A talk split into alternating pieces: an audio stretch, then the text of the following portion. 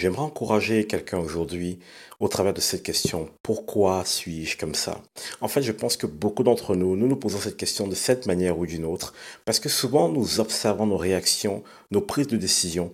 Nous savons parfois que ce que nous allons faire, ce n'est pas ce que nous devrions faire, mais c'est comme s'il y a une force à l'intérieur de nous qui nous pousse à prendre constamment les mauvaises décisions.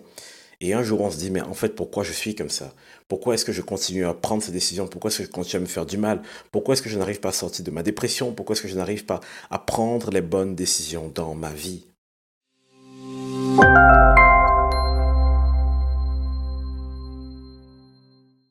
Pourquoi est-ce que tu es comme ça? Pourquoi est-ce que tu es toujours la personne qui casse ses pieds aux autres? Pourquoi est-ce que tu es toujours la personne qui se plaint tout le temps? Pourquoi est-ce que tu es toujours la personne qui ne voit jamais des choses positives? Ou alors pourquoi est-ce que tu es toujours la personne qu'on traite de trop rigide, trop dur, trop ceci, trop cela? En fait, on a toutes les bonnes raisons de s'accuser et de se condamner. Il y a cependant un antithèse, une antithèse pardon, à cela, qui est plutôt un fonctionnement différent, le je m'en foutisme. Comme je ne veux pas me questionner et que je n'ai pas envie de me prendre la tête parce que je ne veux pas que ma conscience me condamne, eh ben je m'en fiche de tout. Je fais la première chose qui me traverse l'esprit. Mais la question reste, pourquoi tu es comme ça? Pourquoi tu fais cela? Et donc au final, on arrive à un point de notre vie, on se dit, mais pourquoi je suis comme ça? Alors, si tu es en train de m'écouter maintenant, j'ai envie que tu écoutes ceci jusqu'au bout et que tu sois encouragé par ce que je vais te dire. Pourquoi est-ce que nous sommes comme nous sommes? Pourquoi est-ce que nous prenons les décisions que nous prenons? Il est important de se poser trois questions que j'estime être fondamentales. Si vous vous dites pourquoi est-ce que je suis comme ça, ben vous n'aurez pas la réponse, ou alors très difficilement vous la trouverez. Mais il y a des questions que vous pouvez vous poser qui vont vous mettre sur la piste de pourquoi vous réagissez comme vous le faites. Une des questions, par exemple, c'est de quoi j'ai peur? Beaucoup d'entre nous avons peur, mais ne savons pas. On ne se rend juste pas compte qu'on a peur. On a peur de plein de choses. On a peur de perdre. On a peur d'être abandonné. On a plein de peurs. D'ailleurs, sur cette chaîne, il y a plein d'épisodes sur la peur de ceci ou de cela, la peur de l'abandon, la peur du futur, la peur euh, de perdre. Il y a toutes ces choses, ou alors le besoin de contrôler. Vous savez, je vais vous dire une chose. On a tous peur de quelque chose. Et si on n'identifie pas ce dont on a peur, on a des mécanismes automatiques qui se mettent en place. Et étrangement, on sait dans notre conscience qu'on doit faire quelque chose, mais c'est comme s'il y a autre chose qui vient et qui prédomine, qui passe au-delà. Et je comprends la mauvaise décision. Parfois, c'est parce qu'on a peur et on n'a pas identifié cette peur. Par exemple, tu es dans cette relation et tu n'es pas heureux ou heureuse et tu restes dedans. Pourquoi tu restes dedans?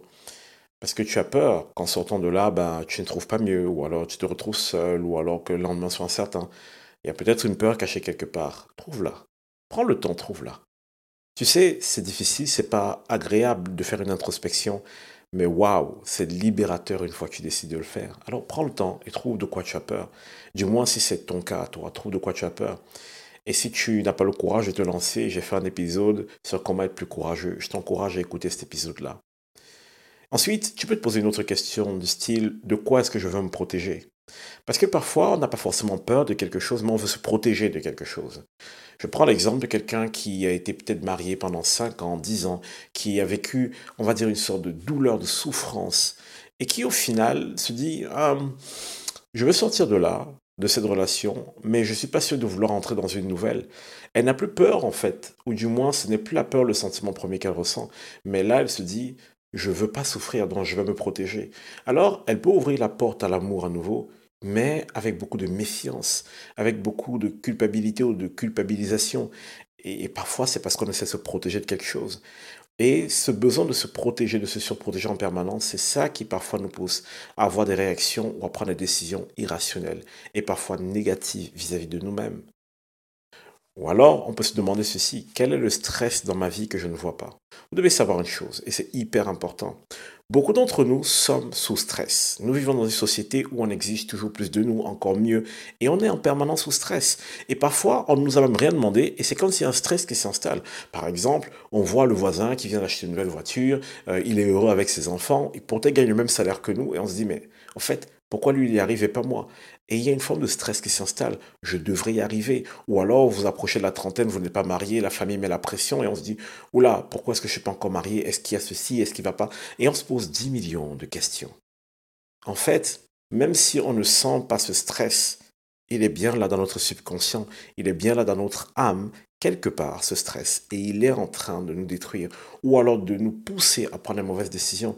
Et ce sont des choses qui, on va dire, sont invisibles, marchent dans l'invisible et on ne les voit pas nécessairement avec nos yeux ou alors parfois on ne les ressent tout simplement pas, mais elles sont bien présentes en train d'opérer. Il y a plein de questions comme ça qu'on pourrait se poser.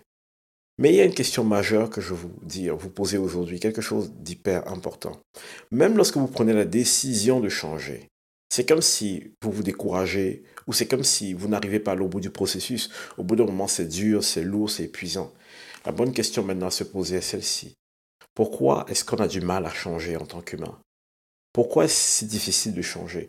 Pourquoi quelqu'un qui est malheureux reste pourtant dans son malheur? Et quelqu'un qui est heureux a tellement peur de perdre ce bonheur qu'il s'agrippe dessus, quitte à détruire les autres autour de lui? Pourquoi est-ce qu'on a si peur de changer? Je vais vous donner au moins trois choses à, à, considérer, trois choses très importantes à considérer.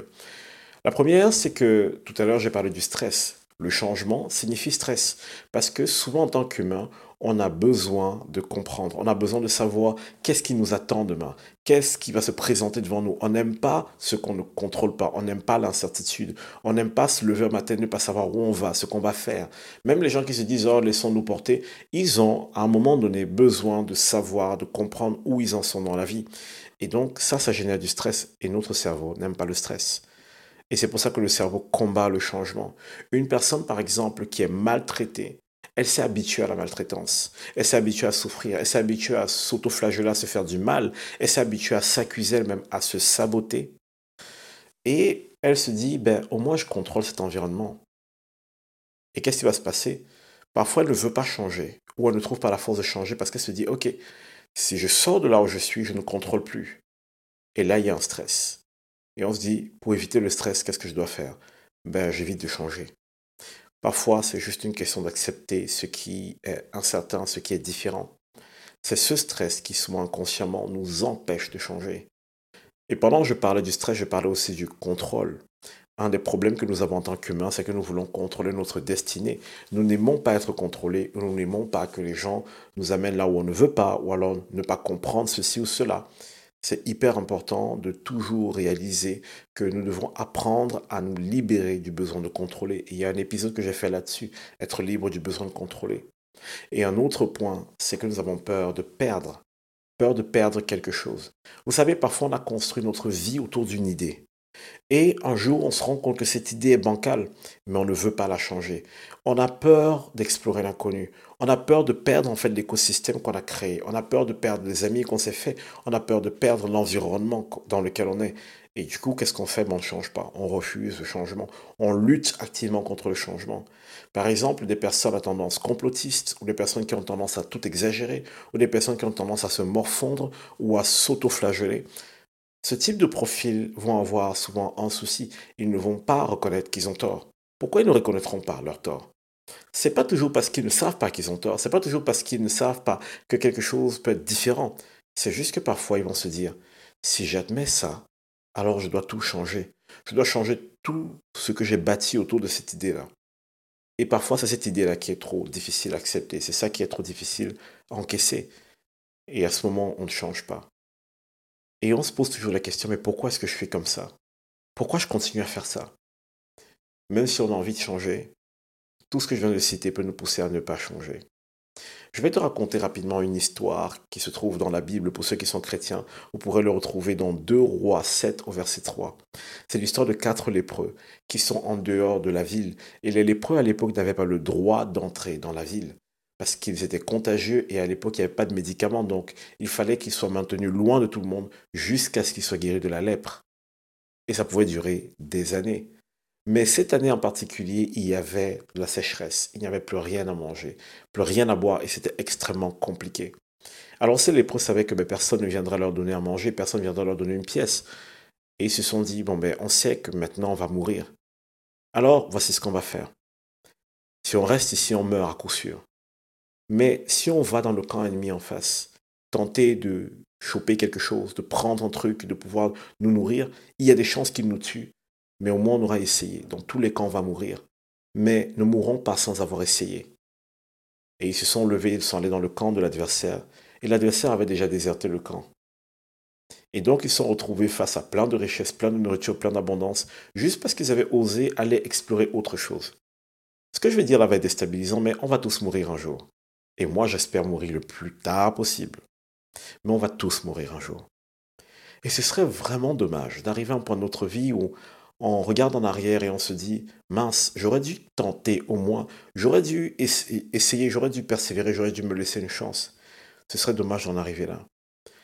Vous savez, si vous restez là où vous en êtes maintenant dans votre vie, ben, vous êtes juste une personne qui avance à son rythme et qui s'est assis dans une situation vous n'êtes pas une meilleure ou une pire personne. Vous êtes juste quelqu'un qui n'a pas voulu aller plus loin. Et un jour, la mort viendra vous surprendre et vous partirez. Ou alors, vous pouvez vous lever et dire, ben, je vais explorer le maximum de choses qui sont devant moi. Je vais prendre euh, cette thérapie, je vais aller étudier la Bible, je vais aller faire quelque chose, je vais en tout cas essayer de changer le temps que j'ai devant moi, je vais essayer de le mettre en contribution. Vous pouvez aussi faire ça. Dans tous les cas, ce n'est pas vos œuvres qui vous rendent meilleur, ce n'est pas vos œuvres qui font que Dieu vous aime plus ou vous aime moins. Vos œuvres peuvent améliorer l'extérieur, mais ce qui vous rend meilleur, c'est ce que vous pensez et vous croyez de vous-même.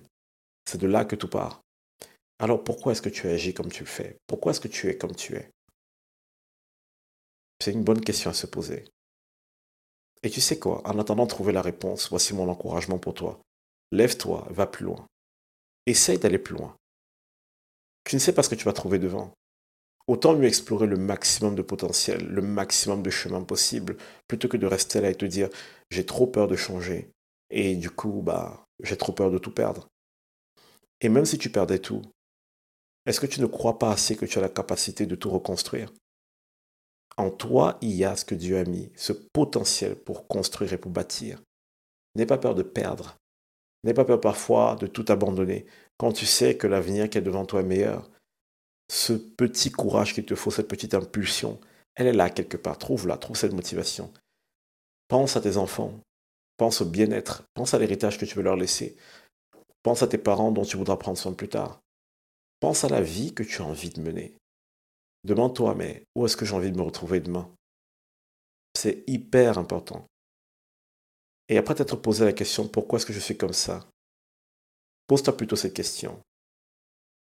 Qu'est-ce que je voudrais voir demain Qu'est-ce qui me rendrait fier de moi-même? Tous les matins quand tu te lèves, pose-toi cette question. Qu'est-ce qui me rendrait fier de moi-même? Et poursuis cette chose.